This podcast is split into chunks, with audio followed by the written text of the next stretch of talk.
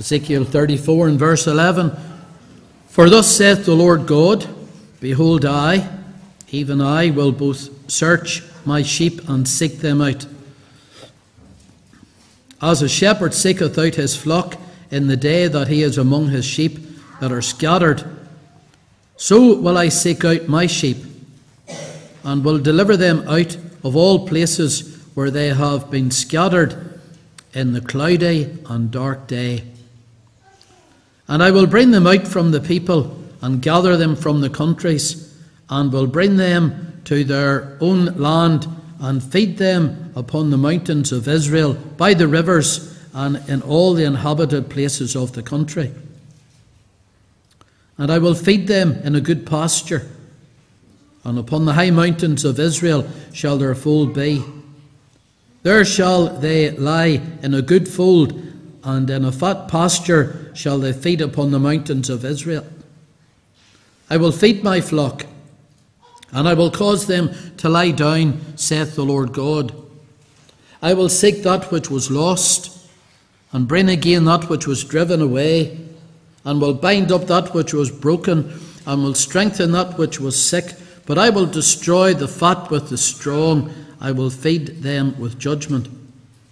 And as for you, O my flock, thus saith the Lord God Behold, I judge between cattle and cattle, between the rams and the he goats. Seemeth it a small thing unto you to have eaten up the good pasture, but ye must tread down with your feet the residue of your pastures, and to have drunk of the deep waters, but ye must foul the residue with your feet. And as for the flock, they eat that which ye have trodden with your feet, and they drink that which ye have fouled with your feet. Therefore, thus saith the Lord God unto them Behold, I, even I, will judge between the fat cattle and between the lean cattle. Because ye have thrust with side and with shoulder, and pushed all the disease with your horns, till ye have scattered them abroad. Therefore will I save my flock, and they shall no more be a prey, and I will judge between cattle and cattle. And I will set up one shepherd over them, and he shall feed them. Even my servant David, he shall feed them, and he shall be their shepherd. And I, the Lord, will be their God, and my servant David a prince among them. I, the Lord, have spoken it. And I will make with them a covenant of peace, and will cause the evil beasts to cease out of the land and they shall dwell safely in the wilderness and sleep in the woods. And I will make them and the places round about my hill a blessing. And I will cause the shower to come down in a season. There shall be showers of blessing. Amen. We'll end our reading here at verse 26. We note the Lord will bless again this, the reading of his own holy and inspired word. We're going to take this evening as our text uh, the words of verse 23 and verse 24. And I will set up one shepherd over them, and he shall feed them. Even my servant David, he shall feed them, and he shall be their shepherd. And I, the Lord, will be their God, and my servant David, a prince among them. I, the Lord, have spoken it. Let's unite our hearts in prayer. Please keep your Bible open at Ezekiel 34 23 24. And let's all pray, please.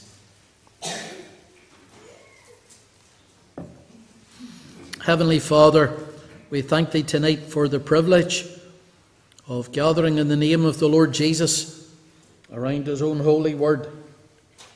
We realize that we need the help of the Holy Ghost even to discern the message of the Lord this evening.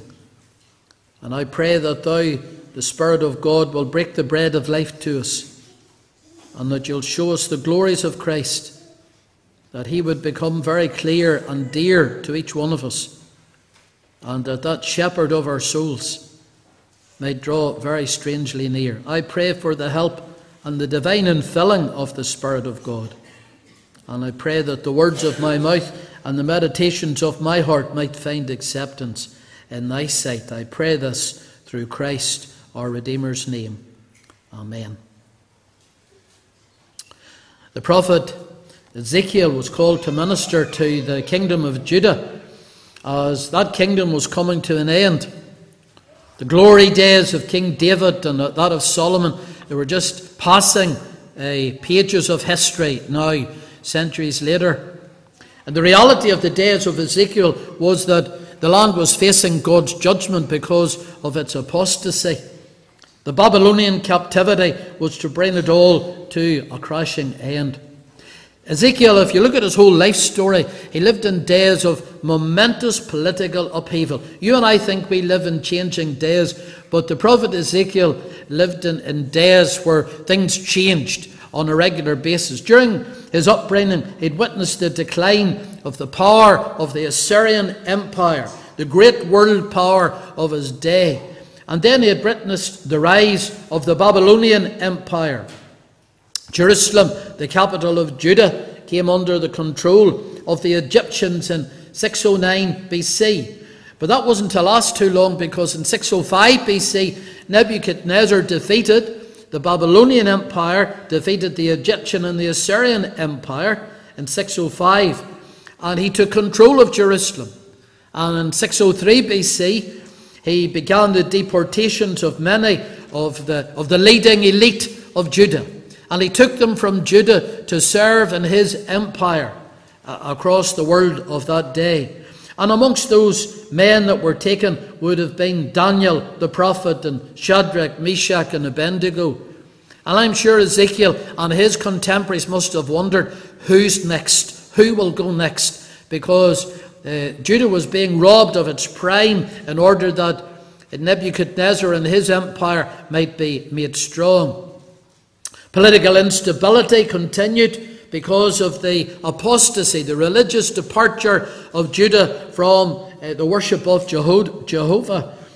The end came when the puppet king Jehoiakim rebelled against Nebuchadnezzar, and of course that came, that brought everything to an end, and the further deportations into Babylonian exile. And this time Ezekiel was carried away. So no longer did he prophesy of judgment, no longer did he prophesy of the end of Judah, he was now living through it. He was now witnessing it for himself. And he was carried into exile, and he spent the rest of his ministry ministering uh, to the Jewish exiles in Babylon. As we read those opening chapters, we find that God had been preparing them all along for this ministry. God had been preparing them for ministry in exile, not in Israel.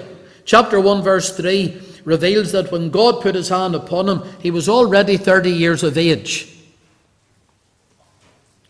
He was a priest. And the rest of the chapter reveals how God revealed himself in those wonderful opening visions of the prophecy of Ezekiel. Chapter 2 then tells of his call. God revealed himself and then God called him into his service. And the Bible tells us that the Holy Spirit entered into him and set him upon his feet. And God told him at the outset, Ezekiel, you've been called to minister to a people who'll not listen to what you have to say. That's not very encouraging, was it? But the encouraging thing was, I'll be with you. And regardless of how hard their face is against you, I will give you strength to minister the word of God in the day that I have sent you to. And he was sent with a word from God. What was he told to say? Thus saith the Lord. He didn't go with his own ideas. He didn't go with a political counter theology to what was happening in his day. He just went with, Thus saith the Lord. He went with the word of Jehovah. What lessons for our own day? All the political upheaval that's happening in the world round about us and in our own little land we shouldn't be afraid of the looks of the world, and we shouldn't be afraid of the opposition of the world. Just like Ezekiel, we have just been sent to declare the word of God in our day as he was in his day to the apostasy that prevailed all round about him. Chapter 3 informs us that he was sent not to entertain the people. He was not sent to court popularity. He was God's watchman. And too many in the church today think of the preacher, the minister, the pastor that he, as it were, has to be Mr. Popular. Well, God never called us to be popular. God just called us to faithfully give out His word. For the next 27 years, He continued to minister to the Jews of the captivity. He experienced huge personal loss in that time. His wife died, his family was struck by tragedy, but he continued. He didn't give up. And I know many of you are going through challenging personal times, but I just want to encourage you, as Ezekiel encourages us tonight, don't give up, just continue. Continue despite the opposition and the hardness and the prevalence uh, of the coldness of the day. If you take chapter 1 to chapter 24, you will read there Ezekiel's messages of judgment upon the nations of his day. The nations, even Judah and those surrounding nations, could not sin with impunity. You can't sin and get off with it. You can't sin and not expect repercussions from a holy God. But in the second half of his prophecy, Ezekiel then focuses upon the restoration of the people back to the promised land. God had told them they would be taken into captivity, but there would be a turning of the tide they would be brought back again because God hadn't finished with Judah and God hadn't finished with the Jews. In the midst of all of these dire predictions of judgment, we find in chapter 34, chapter 37, that he faithfully prophesied of the coming Messiah. And there in Babylonian captivity, remember he is now transported away to a foreign land ministering to exiles. He talked about the coming Messiah under the image of the shepherd. And in the nation's darkest hour, Ezekiel shone the brightest light because the shepherd Saviour, the Messiah, was going to come. Verse 23 and verse 24. God had promised through Ezekiel that though Israel had been ill served through false shepherds, now, the false shepherds that are spoken of from verse 1 to 10 in the chapter, we didn't read that part of the chapter, are not priests, are not pastors, are not ministers, but the shepherds there were political leaders. They were kings, they were those who were the rulers of authority, and they had failed the people. As ultimately, I'm not blaming any politicians, but as ultimately all political ideologies will, they'll fail because political ideologies do not have the answer to the souls and the spiritual needs of men and women. But God would send a true shepherd, and that true shepherd would undo the work of the false shepherds. And the chapter falls into two simple parts. Verse 1 to 10, the work of the false shepherds is exposed and denounced. And then verse 11 to 31, we have the promise of the true shepherd. Who is this true shepherd? I have been searching the Word of God, studying it over the past week, looking at this great passage. I've been considering it in the light of what the great commentators uh, have said of day gone uh, and days gone by. William Greenhill, one of the great uh, commentators of days gone by, said of this uh, passage, our text for this evening, here begins a sweet prophecy of Christ and his kingdom, with the many benefits which the flock shall have therein. In the midst of all of the turmoil, what did Ezekiel give the people? He gave them a glimpse of the Messiah who was to come. And that's what I want to do this evening. I want, in the midst of all of the turmoil that's going round about us, I want you to have a glimpse of the Messiah, not who w- will come, but who has come, and whose work we adore, and whose work yet to come will be the glory of his own eternal kingdom. I want you to see the shepherd Saviour, who's the key to restoring what sin has taken away. I want you to see, firstly, we'll say the singularity of this shepherd Saviour. Look at verse 23. It talks here about one shepherd. One shepherd. I, I think it's very clear. I will set up one shepherd over them. Now, some commentators, some Jewish writers especially, uh, read into this Zerubbabel, who would be one of the leaders who would bring back the remnant from the captivity uh, some 70 years later. Yes, But chapter 37 makes it plain that this one shepherd could never have been Zerubbabel. We'll come to it. Chapter 37, 24, it says, David my servant shall be king over them, and they all shall have one shepherd. They also shall walk in my judgments and observe my statutes and do them. So, what was prophesied here in Ezekiel 34 was not Zerubbabel. What was prophesied here was Christ, the coming Messiah. He was to be the prince forevermore. So, here we have one of the loveliest messianic prophecies concerning Christ. The literal David had died many years beforehand. He slept with his fathers he had served his own day and generation. But now Ezekiel said in prophetical tone, God is going to raise up one likened unto him. And so the prophet, under inspiration, he took what was familiar to the people, the image of King David, and he applied it from the past to their future. And he said, God's going to send one likened unto David again. Patrick Fairbairn, one of the great scholars of the Free Church of Scotland, in his commentary on Ezekiel, says, Shall we consider the name of the Father here to be put for the name of the Son? Shall we merely substitute Messiah for David and hold that with this exception, the whole description must be understood according to the letter? I personally do not believe that this is a prophecy, prophecy as some do, eh, concerning a resurrected David who's going to rule over a national Israel. This is an idealized David. This is David's greater son, the Lord Jesus Christ. He's designated as my servant David. Literally, of course, and figuratively, David was a shepherd over Israel. He was a type of the Messiah who was to come. There were many false ones who went before him, but according to Ezekiel 34, there was ever only one true shepherd. There was ever only one true Saviour. And he was designated as my servant David, a prince among them. Verse 25.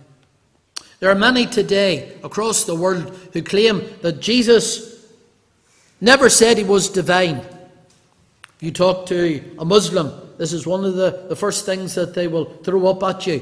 Well, Jesus never said he was divine. But that's a grave error. And I know it's a grave error because Jesus took this passage here in Ezekiel 34. And if you turn over to John's Gospel, chapter 10, he built up a whole picture of who he was in John's Gospel, chapter 10, from Ezekiel 34. John's Gospel, chapter 10, is the great chapter where Jesus said, I am the good shepherd. So in John 10 and verse 11, we read that Jesus said, I am the good shepherd. The good shepherd giveth his life for the sheep. That's a direct reference to Ezekiel chapter 34. Verse 14 I am the good shepherd and know my sheep and am known of them. Verse 33 of the same chapter. The Jews answered him, saying, For a good work we stone thee not, but for blasphemy and because that thou, being a man, makest thyself God. The Jews completely understood what Jesus was saying. He was making himself out to be the Good Shepherd, the divinely promised Messiah of Ezekiel chapter 34, chapter 37. He was claiming to be divine. There was ever only one shepherd, the promised Messiah. And Jesus now was saying, I am He. I am the Good Shepherd. He is not only the Good Shepherd in the New Testament, he's designated in Hebrews 13 and 20 as the Chief Shepherd. In 1 Peter chapter 5 and verse 4, he's designated as the Chief Shepherd. There's only one Saviour. There's only one Shepherd. And if you'll be saved, if you will be saved, there's only one way of salvation. I'm glad that God has put the emphasis here just on the one shepherd. And, I, and that's where I want to put the emphasis on the one Saviour of sinners, the Lord Jesus Christ. It is not the church that can save you, it's not the minister that can save you, it's not the creed that can save you. All those things are proper in their own place, but there's only one that can save you, and that's the shepherd Saviour, the Lord Jesus Christ. What a challenge to the unconverted. There's nobody else but Jesus. If you're going to be saved and go to heaven, you'll go to heaven through Him, through nobody else. What a message to every Christian. We've got a responsibility to get the message out. As we've relocated the missionary map from downstairs upstairs to the upper room, you see it this evening when you're up in it. And I was thinking of it when I was doing that in the past week. In the larger catechism, question 20, 60, it says, Can they who have never heard the gospel and so not Jesus Christ nor believe in him be saved by their living according to the light of nature? This is what our forefathers said. they who, having never heard the gospel, know not Jesus Christ and believe not in him, cannot be saved. There's no salvation without Jesus. And we have the responsibility to get that message out locally, globally. Only Jesus can do helpless sinners good. I want you to notice, secondly, as we look down this chapter, the service of this shepherd.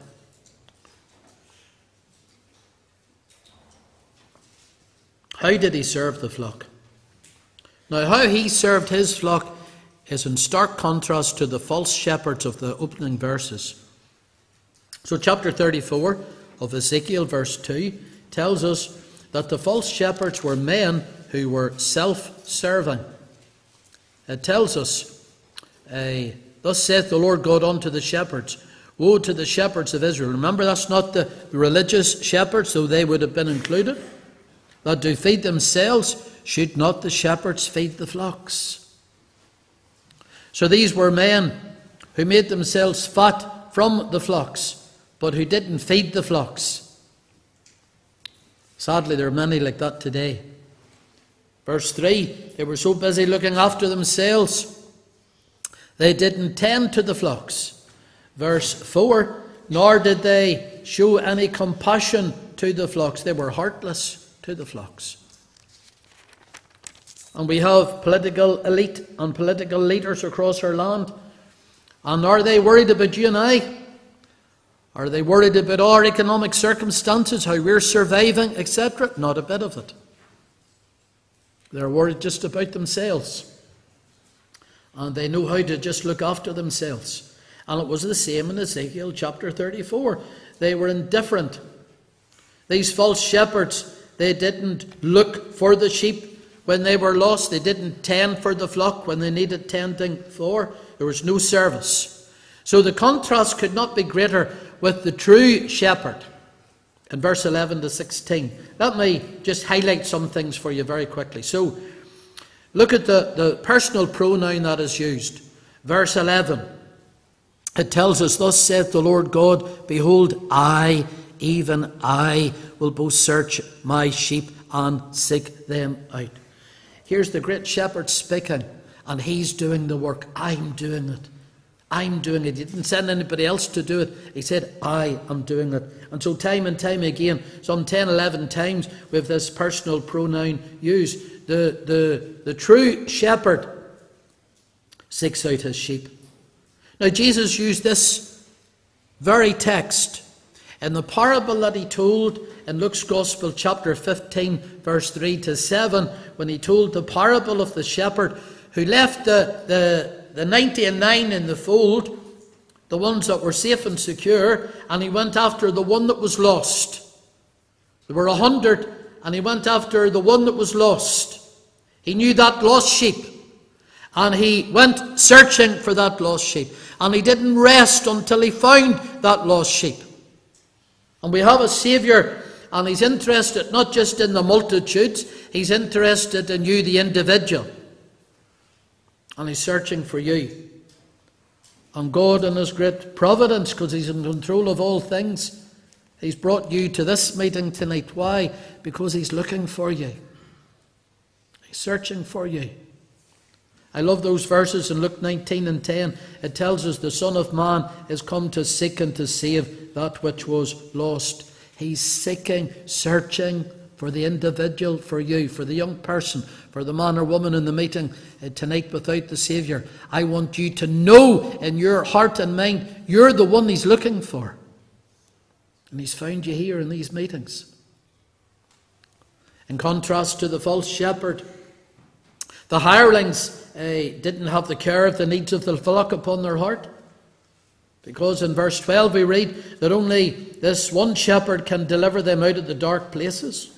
How many people across our land tonight are in dark places? It speaks there at the latter part of verse 12 in that cloudy and dark day. And for many tonight across the land, they're living in a cloudy and a dark day. They've come into a dark place in their life.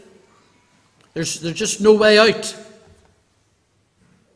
Sometimes people phone me up Uh, and they're in dire straits and in, and in, and in dark places. And they, they feel they have no way out of that dark place. But here's the shepherd, and he's going into the dark place. He's going into the cloudy day, and he's seeking out those that are in the dark places and under that great cloud. And you might feel yourself to be under a great cloud this evening. Maybe it's a great cloud of sin, a great cloud of guilt, Maybe you're in that dark place. Well, He's sicking you. Only He can bring you, you to the land of promise, verse 13. Only He knows what is best for your soul. He knows how to feed you. He knows the spiritual food that you need. I love this verse in verse 16 that He binds up the broken. Not wonderful. He binds up the broken, those sheep that, that had bones that were broken and, and limbs that were marred. He knew exactly how to bind them up, and I'm glad the Lord Jesus still knows how to bind up broken lives and put them together again. He strengthens that which is sickly and the weakly. What a, what a service he yields to the flock. No one could question the compassion of this shepherd. We've been reading the counterpart in the New Testament in John's Gospel, chapter 10. And what did Jesus say? What he did for the sheep, he said, I, verse 15, he said, I, again, I, I lay down my life for the sheep. I do it. I lay down my life for the sheep. David, he pictured this in many different ways. Psalm 22 is that great messianic psalm. The opening words just take us to the cross. Verse 1 My God, my God, why hast thou forsaken me? Why art thou so far from helping me? And the words of my roaring. Here at the cross of Calvary, the Lord Jesus Christ, he was forsaken by the Father as he bore the guilt, the sin, the punishment of the sheep of his pasture. It was all prophesied in the Old Testament scriptures. In verse 17, Psalm 22, Jesus said, I may tell all my bones, they look and stare upon me. Those bones, those that were out of joint on the cross of Calvary.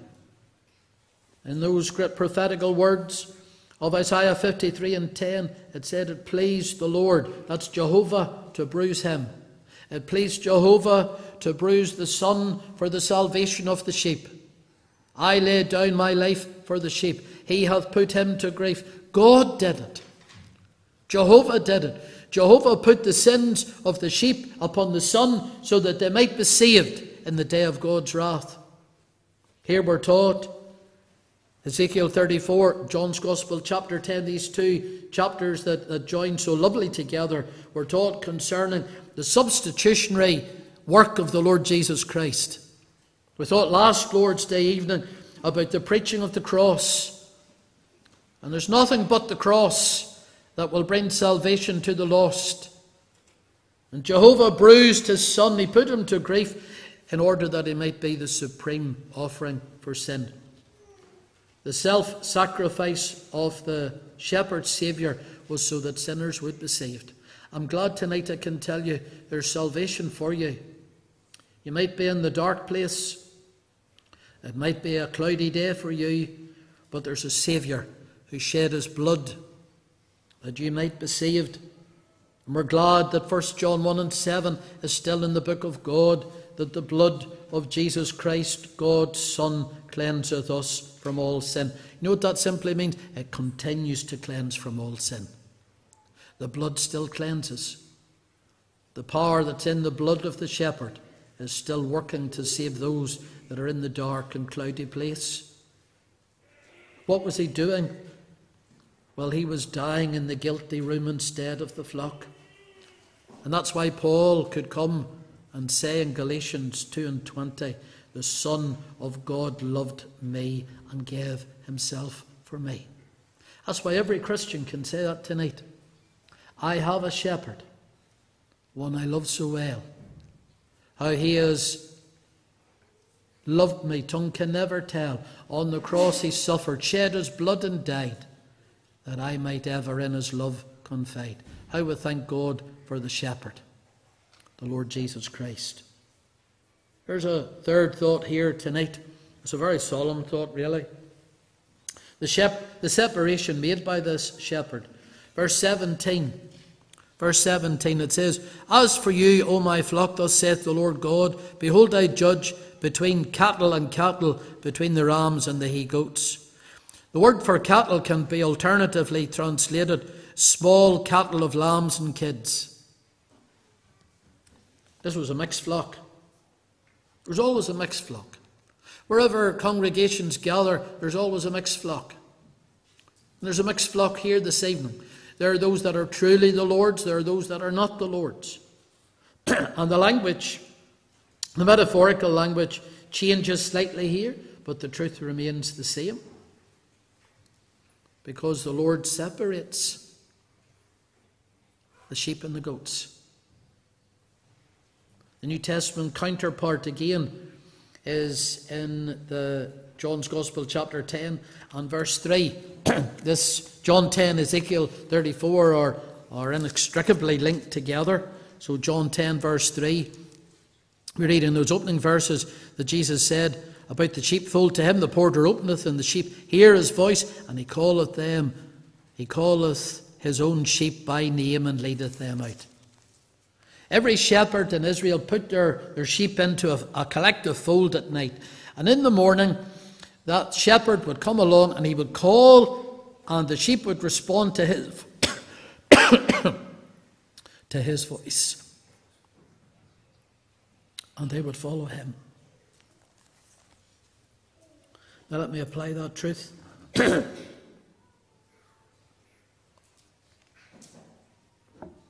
are some amongst the professing flock of God who pretend to be sheep, whilst all the time they're goats, who pretend to be Christians, whilst all the time they're non Christians. And you can deceive ministers, elders, other fellow Christians. But you know your own heart. And you know your own soul. And above everything else, you can't deceive Almighty God. There are many who, many goats, as we could put it like that, who mix with the sheep, the true flock of Christ. They mix with them, they share the blessings of them. I want to tell you the greatest blessing that you will have this week is being enabled to come to the means of grace on the Sabbath day and to hear words of life. You're mixing with the sheep, but you don't belong to the shepherd. Hypocritical professors, they do more harm to the cause of the flock than anything else. They bring shame and reproach upon the flock.